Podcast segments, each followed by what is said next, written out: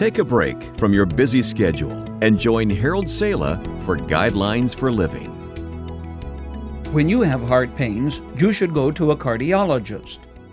The word comes from two Greek words, cardia and logia.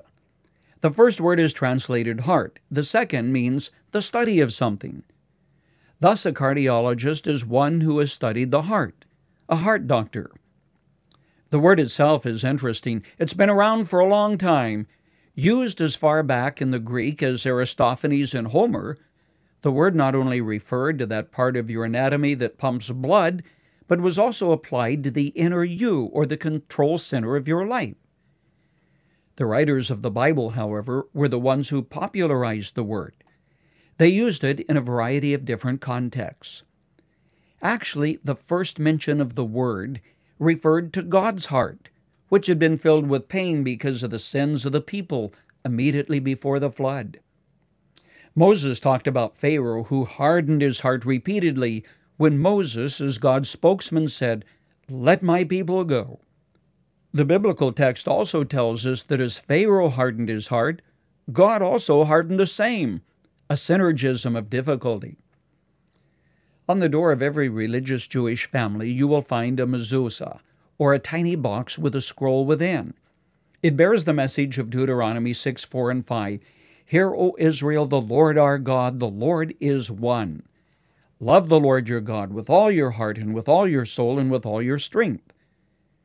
Now, the law of Moses ordered a king not to multiply horses, wives, or wealth, lest these should lead his heart astray.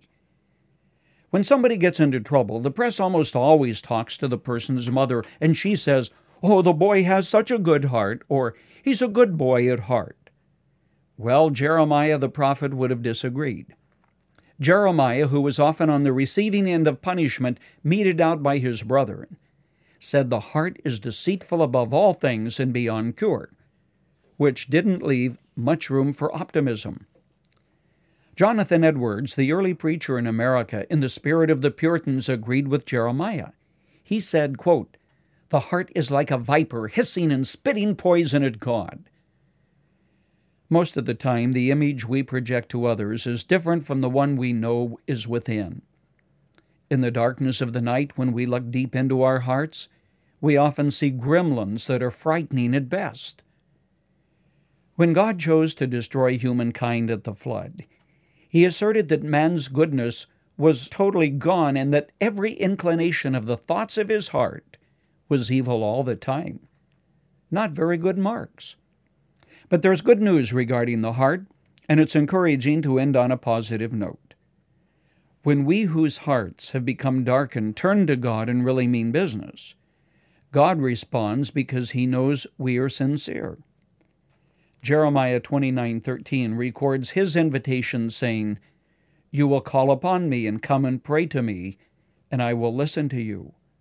God said, "You will seek me and find me when you seek me with all your heart." Did you notice that phrase, all your heart? Only you know when the needle on the meter hits the peg, meaning your heart is completely committed to God. I love you with all my heart, we often tell our wives and kids and our husbands. Yes, that's possible. And that is also the way you can know and love God, with an undivided heart and singularity of purpose. Your heart is you, and only you know what's within your heart. So guard it well, friend, because out of the heart come the issues of life.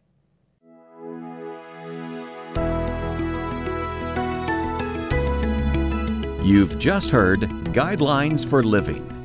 Visit givetoguidelines.org and become a partner in sharing hope and encouragement in Christ with others around the world.